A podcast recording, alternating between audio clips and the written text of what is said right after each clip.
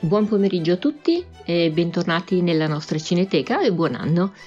Allora, non sempre, ma a volte accade che per capire bene, per comprendere bene un film, occorre accennare alla vita del regista, perché solo così emergono dei significati eh, sottostanti alla semplice narrazione del film e si comprendono meglio le scelte stilistiche e tematiche. Eh, Radu Mihaileanu, il regista di questo film che vedremo oggi, Il concerto, è nato nel 1958. Il suo cognome, Mihaileanu, suona come un nome di origine rumena, infatti è nato a Bucarest. Suo padre però il cognome l'aveva cambiato al termine della seconda guerra mondiale, quando la Romania entrò nella sfera di influenza dell'Unione Sovietica. In realtà suo padre si chiamava Bukman, era ebreo riuscito peraltro a fuggire da un campo di concentramento. E perché allora cambiare il cognome ora che Hitler non c'era più, ora che era finita la seconda guerra mondiale?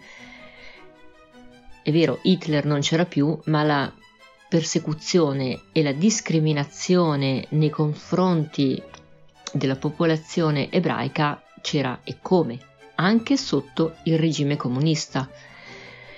Insomma, tutto ciò che si riteneva fosse una minaccia all'ideale comunista era sistematicamente eliminato.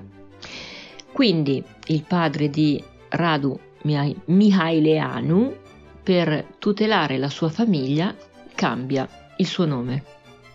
Il piccolo Radu quindi nasce in Romania da genitori ebrei, cresce in un villaggio giocando peraltro con ragazzi di origine gitana e ad un certo punto della sua vita si trasferisce in terra di Israele, anche lì però con un sotterfugio, nel senso che aveva chiesto un permesso di 15 giorni per una vacanza, in realtà non è mai più tornato, perché una volta libero eh, in Israele, mh, mm, non avendo ricevuto comunque nessun insegnamento, non avendo da sottostare a nessuna tradizione eh, ebraica, eh, Radu si trasferisce a Parigi a studiare cinema e lì rimane ottenendo la cittadinanza francese.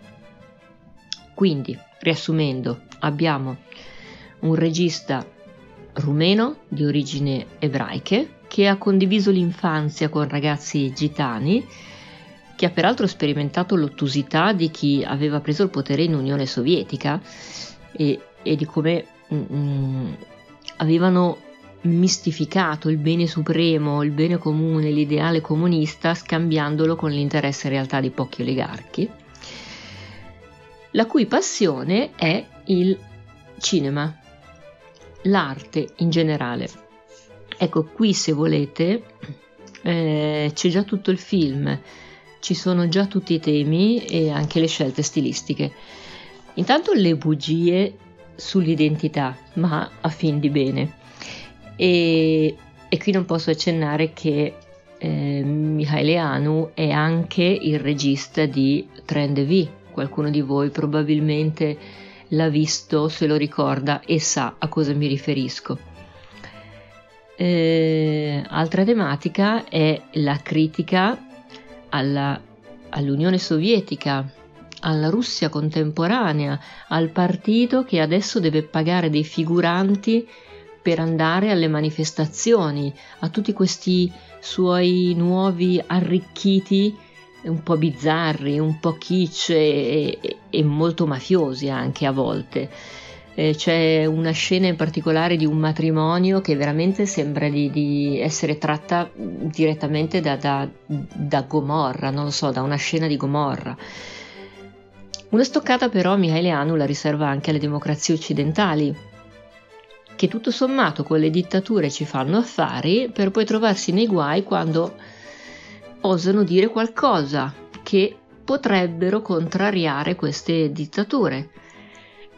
Una grande tematica eh, è anche la profonda fede nell'arte, in questo caso, in questo film si parla di musica, ma eh, potrebbe essere anche il cinema.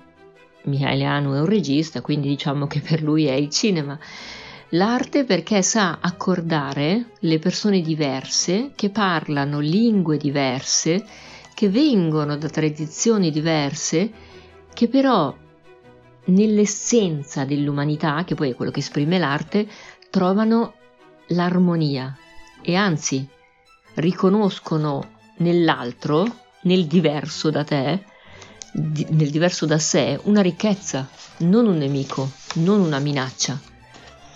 E non solo l'arte tiene insieme le persone, crea armonia tra le persone, ma tiene insieme il presente e il passato nelle stesse persone, cioè permette di accordare ciò che noi siamo stati con quello che siamo adesso, perché forse quello che ricerchiamo nell'arte, tutto sommato, ci dice qualcosa del nostro passato, della nostra vita, che magari abbiamo rimosso per non soffrire. Ecco, forse mh, mm, tutte queste parole vi, sembrano, vi sembreranno astratte, ma vedrete che al termine della visione del concerto mh, mm, saranno lampanti. Due parole sulla, sulla trama del film, sulla sinossi del film, così capiamo meglio cosa stiamo andando a vedere. Siamo in Russia, nella Russia contemporanea, dove c'è questo ex direttore eh, dell'orchestra del Bolshoi, Andrei Filipov, che è stato estromesso parecchi anni prima dal suo ruolo perché si era rifiutato di cacciare dalla sua orchestra alcuni musicisti ebrei. Lui li aveva cacciati proprio perché erano i più bravi, in particolar modo eh, una violinista. Ora eh, Andrei Filipov è ancora al Bolshoi, ma fa le pulizie e nel suo lavoro quotidiano gli capita in mano un, un fax diretto al direttore del teatro da parte del teatro Châtelet di Parigi che invita l'orchestra del Bolshoi a suonare proprio a Parigi. Nasconde il fax immediatamente appena lo trova e a quel punto ha un'idea folle e scogita un piano per riunire i vecchi compagni della sua orchestra, che ora fanno lavori di bassa manovalanza, lavori molto umili, per non dire bizzarri alcune volte, proprio per terminare con loro quel concerto per violino e orchestra di Tchaikovsky che era stato interrotto tanti anni prima da un funzionario russo inviato da Brezhnev, che poi in realtà era anche il loro impresario, era proprio il direttore del teatro Bolshoi. Voglia di rivalsa? Sì, certo, ma non solo. Eh, va a recuperare anche questo loro vecchio impresario per contattare il teatro Châtelet, questo vecchio impresario che adesso è semplicemente un, un burocrate, un funzionario del partito, mm, appunto recupera questo, questo, funzionario per contattare il teatro Châtelet e avanzare qualche bizzarra richiesta, ma anche un'imprescindibile condizione per andare a suonare a Parigi.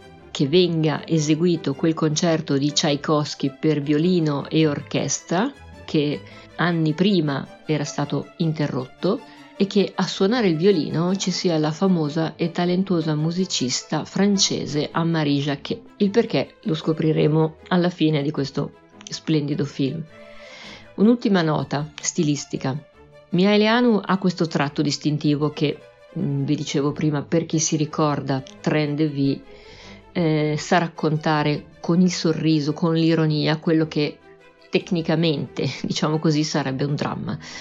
Usa l'ironia contro la barbarie della dittatura, l'ironia per prendere in giro anche i pregiudizi con cui vengono bollate le etnie, perché come abbiamo più volte ribadito, se si usa la leggerezza si possono far passare gli stessi concetti, ma come dire, allarghi la platea, eh, catturi molto più persone e puoi sensibilizzare molte più persone.